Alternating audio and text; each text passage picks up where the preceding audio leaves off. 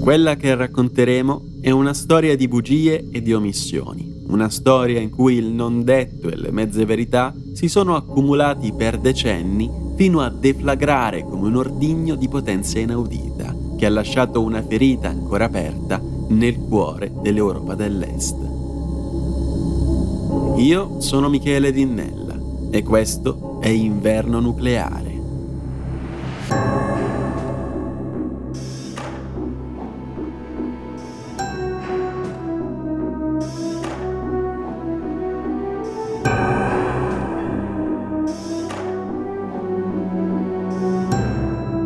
Le bugie sono da sempre insite nella natura umana.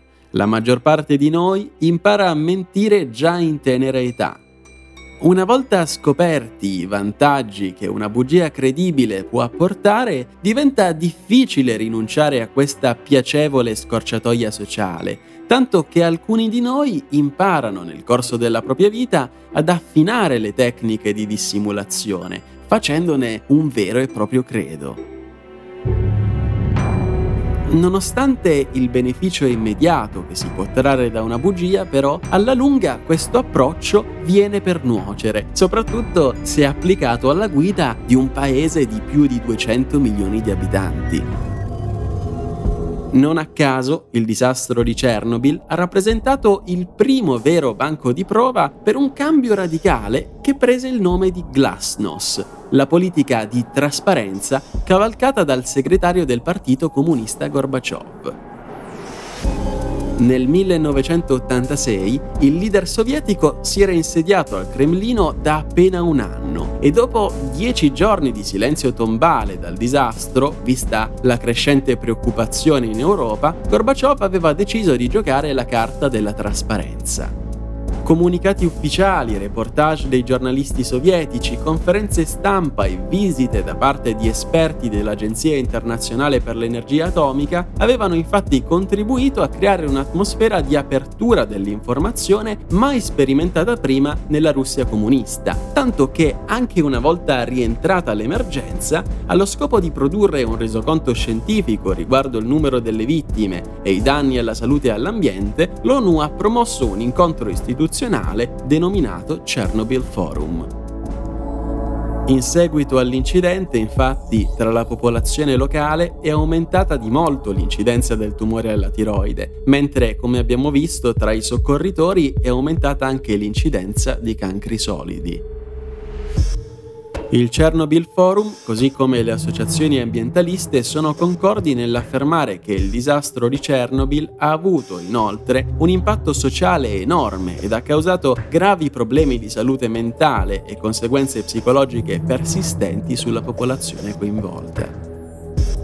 La deportazione forzata e quasi immediata di circa 300.000 persone, insieme alla rottura di tutte le relazioni sociali precostituite, sono state gravemente traumatiche e hanno prodotto elevato stress, ansia, depressione e paura circa eventuali effetti sulla salute, includendo anche sintomi fisici da malattie psicosomatiche e da stress post-traumatico.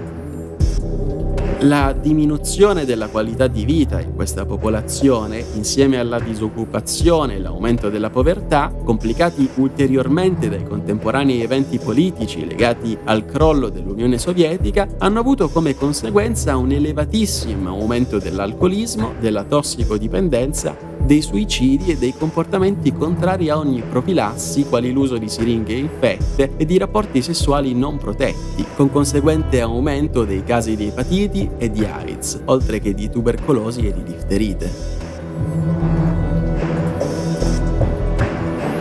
Una grande responsabilità di questo atteggiamento fatalista e senza speranze sembra essere dovuta soprattutto ai mass media, ma anche alle associazioni ambientaliste che hanno particolarmente insistito nel definire questa popolazione come vittima del disastro di Chernobyl, instillando negli individui la percezione di essere fatalisticamente condannati, senza speranze e senza futuro, inviando continuamente in visita in maniera capillare ed organizzata nelle città dei paesi occidentali i cosiddetti bambini di Chernobyl. Molti paesi europei si mobilitarono infatti attivando programmi per ospitare bambini ucraini, russi e bielorussi, come il Chernobyl Children's Project. Questi permisero loro di vivere, almeno per alcune settimane all'anno, in un ambiente non contaminato, dove il loro organismo, normalmente esposto alle radiazioni, potesse disintossicarsi. Particolarmente fortunata per la sua posizione geografica e per lo stile di vita e la dieta generalmente sani, l'Italia è stata fin da subito il paese più coinvolto da queste adozioni temporanee. Continua ad esserlo ancora oggi, nonostante le cifre risultino in calo. Si stima infatti che le famiglie italiane abbiano accolto circa la metà di tutti i minori coinvolti nel programma, con prevalenza di cittadini bielorussi. Per tutte le sofferenze e le privazioni sopportate da queste popolazioni, il governo sovietico preferì però non rendere mai conto, riversando l'astio dell'opinione pubblica locale e internazionale direttamente sui responsabili dell'esplosione del reattore. Il primo processo contro i responsabili diretti della catastrofe alla centrale di Chernobyl si svolse infatti nel segreto più totale, una scelta questa in evidente contraddizione con la politica di trasparenza che aveva contraddistinto l'Unione Sovietica a partire dal disastro nucleare. Aperto il 7 luglio alla presenza di un piccolo gruppo di rappresentanti della stampa, sovietici e non, in una sala appositamente predisposta nella Casa della Cultura della cittadina di Pripyat, il processo si è poi tenuto a porte chiuse e solo per l'annuncio del verdetto un'altra rappresentanza di giornalisti è stata poi autorizzata ad assistere.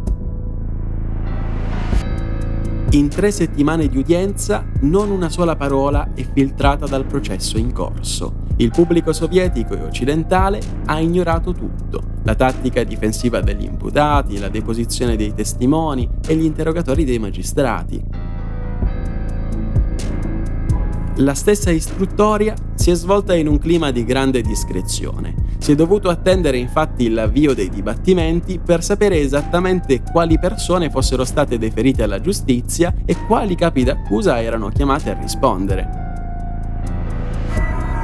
Riassumendo le prove presentate nelle tre settimane di udienza, il giudice Raymond Brize affermò che alla centrale regnava un'atmosfera di totale mancanza di controllo e di responsabilità.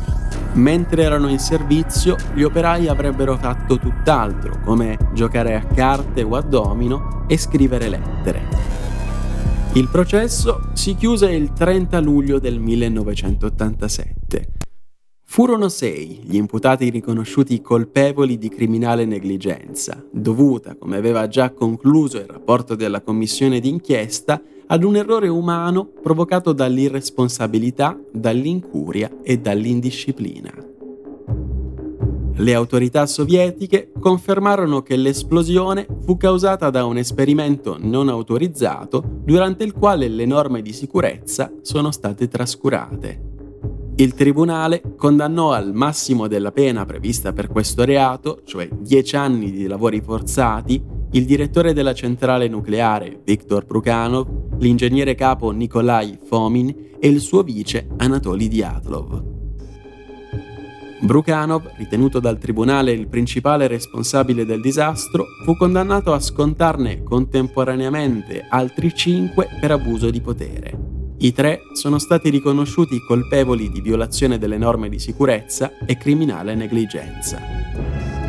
Boris Rogoshkin, il responsabile tecnico del reattore 4, è stato condannato a 5 anni per violazione delle norme di sicurezza e a 2 anni per negligenza, mentre Alexander Kovalenko, il supervisore del reattore, e l'ingegnere Yuri Laushkin sono stati condannati rispettivamente a 3 e 2 anni. I tre principali accusati erano già stati incarcerati dopo l'incidente, mentre gli ultimi tre hanno continuato a lavorare nella centrale. Nessuno degli imputati, che erano disposti alla destra del giudice, ha mostrato alcuna emozione alla lettura della sentenza, ma diversi parenti degli imputati sono invece scoppiati in lacrime.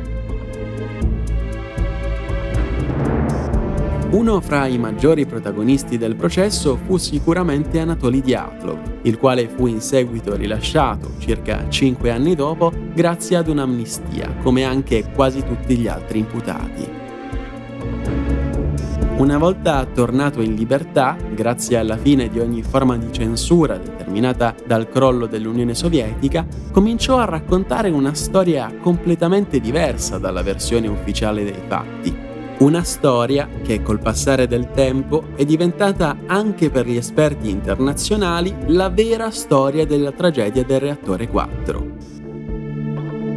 Diatlov raccontò in interviste e testimonianze che lui e i suoi compagni di lavoro erano stati usati dalle autorità sovietiche come capri espiatori per nascondere le responsabilità dei progettisti che avevano disegnato e costruito un tipo di reattore instabile e poco sicuro mi sono ritrovato di fronte a una menzogna, una enorme menzogna che è stata ripetuta all'infinito dai leader dell'Unione Sovietica, dai loro ministri, dagli investigatori e persino dai tecnici, raccontò Diatlov. Non ho il minimo dubbio che coloro che progettarono il reattore di Chernobyl capirono fin dal primo momento la ragione dell'incidente, ma fecero di tutto per celarla e per far ricadere ogni colpa sugli operatori della centrale compreso me. Se avessi saputo allora quello che so adesso su che razza di mostro fosse il reattore numero 4, non sarei mai andato a lavorare a Chernobyl, continuò l'ex ingegner capo Anatoly Diatlov in un'intervista rilasciata nel 92. Cinque dei colleghi che dividevano con lui la sala comando del reattore morirono nei giorni immediatamente successivi all'incidente. Diatlov, invece, raggiunto da una dose potenzialmente fatale di radiazioni, ricevette una pensione per invalidità permanente qualche tempo dopo il rilascio dal carcere. Era così debole che non riusciva a fare più di pochi passi senza sentirsi esausto. Morì nell'autunno del 1995, pochi mesi prima del decennale della tragedia. Quella di Diatlov rimane una testimonianza che, prima ancora di essere condivisa dagli esperti, ha trovato una conferma nella vicenda di Valery Legasov, un altro dei protagonisti silenziosi di questa triste storia, sul quale però non abbiamo avuto modo di soffermarci prima d'ora. Nato nel 1938 a Tula, una cittadina in provincia di Mosca, da una famiglia di dipendenti statali, Valery Legasov, studente modello sin dalla scuola media, scelse di frequentare la facoltà di ingegneria chimica presso l'Istituto di Chimica e Tecnologia Mendeleev di Mosca, dove si laureò e lavorò come ricercatore per diversi anni. Prima del disastro di Chernobyl, Valery Legasov ricoprì il ruolo di capo del Dipartimento di Radiochimica e Tecnologie Chimiche dell'Università Statale di Mosca e successivamente divenne primo vice direttore dell'Istituto di Energia Atomica, un titolo di tale prestigio da convincere il presidente Gorbaciov a convocarlo come membro della commissione di indagine sulla catastrofe nei primi giorni di quello sciagurato maggio del 1986. Sebbene non avesse un'eccellente conoscenza dei funzionamenti dei reattori nucleari, infatti, Legasov si ritrovò incluso nella commissione statale per la sua preparazione nell'ambito della chimica fisica e per lo sviluppo degli esplosivi. Inoltre, già da prima dell'esplosione, egli aveva ribadito l'importanza di una nuova metodologia di sicurezza e dell'implementazione di strutture di contenimento per prevenire grandi catastrofi. Arrivato a Chernobyl il 27 aprile del 1986, Valery Legasov iniziò a lavorare senza sosta, notte e giorno, incurante delle radiazioni a cui era esposto. Giunto sull'area del disastro, non esitò a parlare chiaramente al governo e ai colleghi della situazione e insisté per l'evacuazione della popolazione di Pripyat, salvando molte vite umane. A lui va inoltre attribuita l'idea con cui si cercò di contenere le disastrose conseguenze dell'incidente con una miscela di boro, piombo e sabbia gettata dagli elicotteri sul nocciolo esposto del reattore per assorbirne le radiazioni. Tre mesi più tardi, Valery Legasov presentò il dossier su quanto accaduto a Chernobyl al partito sovietico, che però decise di intervenire pesantemente sul rapporto rivisitando quanto scritto. La colpa del disastro venne quindi addossata interamente agli operatori e a una serie di errori umani, e non ai difetti di progettazione dell'impianto da parte del governo sovietico, come originariamente scritto nel rapporto di Legasov. Quest'ultimo fu costretto a portare la relazione rimaneggiata di fronte all'Agenzia internazionale per l'energia atomica di Vienna, in occasione di una conferenza durante la quale, con un discorso di cinque ore, Legasov mentì di fronte al mondo intero, affermando che l'incidente fosse stato provocato da un errore umano, che le misure di sicurezza prese dal governo sovietico per proteggere la popolazione e l'ambiente fossero state adeguate e che il Partito Comunista non avesse nulla da nascondere. Durante l'esposizione del rapporto, tuttavia, alcuni colleghi scienziati si resero conto che l'intento di Legasov era quello di educare la comunità mondiale su cosa fare in situazioni simili, piuttosto che giustificare l'Unione Sovietica. Tutti rimasero impressionati dalle sue parole tanto che Valery Legasov fu nominato Person of the Year in Europa e incluso nella lista dei 10 migliori scienziati al mondo. Nonostante questo riconoscimento, però, una volta che le luci dei riflettori si spensero su di lui e dopo essere ritornato in patria, Legasov venne emarginato e ridotto al silenzio. Questo lo portò ad attraversare un lungo periodo di depressione. Cercò ripetutamente di raccontare la verità su quanto accaduto a Chernobyl, ma nessuno gli credette e questo lo logorò nel profondo. A consumarlo non fu soltanto il peso delle bugie, bensì anche l'effetto delle radiazioni a cui si espose, che gli rese quasi impossibile portare a termine funzioni primarie come mangiare o dormire. Il giorno del secondo anniversario del disastro, Legasov, in preda ai sensi di colpa e alla vergogna, si tolse la vita impiccandosi alla ringhiera delle scale della sua abitazione a Mosca. Prima di compiere l'estremo gesto, registrò una cassetta audio in cui rivelava tutto ciò che gli era stato impedito di dire precedentemente sul disastro di Chernobyl e raccontò come il governo sovietico sapesse già da molto prima che la struttura della centrale nucleare fosse in più punti difettosa. Già nel 1987 Legasov aveva tentato di togliersi la vita, prendendo una dose letale di sonnifero, ma i dottori lo avevano salvato in tempo. Il suo suicidio ebbe ripercussioni in tutto il mondo del nucleare nell'Unione Sovietica in particolare, il governo dovette ricredersi su quanto detto e ammise le problematiche strutturali di cui l'impianto di Chernobyl soffriva già da prima del disastro del 1986. Il 20 settembre del 1996, in occasione del primo decennale della tragedia, il presidente russo Boris Yeltsin conferì a Legasov il titolo di eroe della Federazione russa per il coraggio ed eroismo dimostrati nell'investigazione del disastro. Il messaggio contenuto in quelle cassette riecheggia ancora oggi come monito su come la verità sia un dono, ma alle volte possa trasformarsi in una condanna, di come la verità sia potere, ma anche speranza e disperazione, e di come esista a prescindere dagli uomini e dalle storie che raccontano e che si raccontano.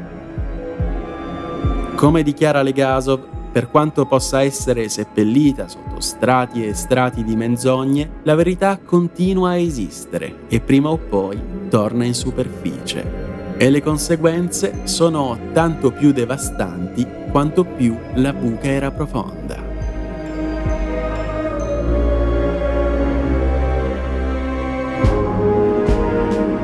Ci sono già stato su un terreno pericoloso. Siamo tuttora su un terreno pericoloso per via dei nostri segreti e delle nostre menzogne. Questi ultimi sono esattamente ciò che ci definisce. Quando la verità ci offende, noi mentiamo e mentiamo, fino a che non ci ricordiamo neanche più che ci fosse una verità. Ma c'è, è ancora là, e per ogni menzogna che diciamo contraiamo un debito con la verità. Presto o tardi quel debito va pagato. Ecco cosa fa esplodere il nocciolo di un reattore nucleare. Le bugie. Legasov si rende drammaticamente conto, con il disastro di Chernobyl, di quanto grande siano la responsabilità ed il peso di possederla, ma capisce anche che se la verità può essere dirompente, la menzogna può esserlo infinite volte di più. Essere un uomo di scienza vuol dire essere un ingenuo. Siamo così presi dalla nostra ricerca della verità da non renderci conto di quanti pochi siano quelli che vogliono che davvero la scopriamo. Ma la verità è sempre lì, che la vediamo o no, che scegliamo di vederla o no. Alla verità non interessano i nostri bisogni, ciò che vogliamo, non le interessano i governi, le ideologie o le religioni. Lei rimarrà lì, in attesa tutto il tempo. E questo, alla fine, è il dono di Chernobyl. Se una volta temevo il costo della verità, ora mi chiedo soltanto qual è il costo delle bugie. Di sicuro un costo troppo grande per essere sostenuto da un uomo solo invece che da un'intera nazione, nonostante lo sforzo eroico di Legasov. Ma ormai abbiamo imparato come in queste storie non importi mai chi siano gli eroi, ai quali al massimo viene dedicata una scultura o una medaglia al valore. Quello che invece morbosamente ci interessa e ci tormenta è soltanto sapere a chi dare la colpa.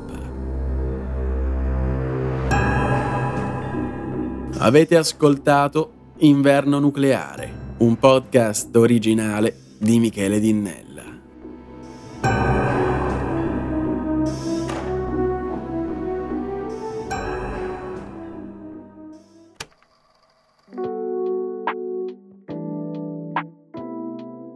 La produzione del podcast che hai appena ascoltato è al 100% indipendente ed è il frutto di un investimento personale che ho voluto fare per mantenere l'ascolto di questa serie totalmente libero da pubblicità ed accessibile a chiunque e su qualunque piattaforma.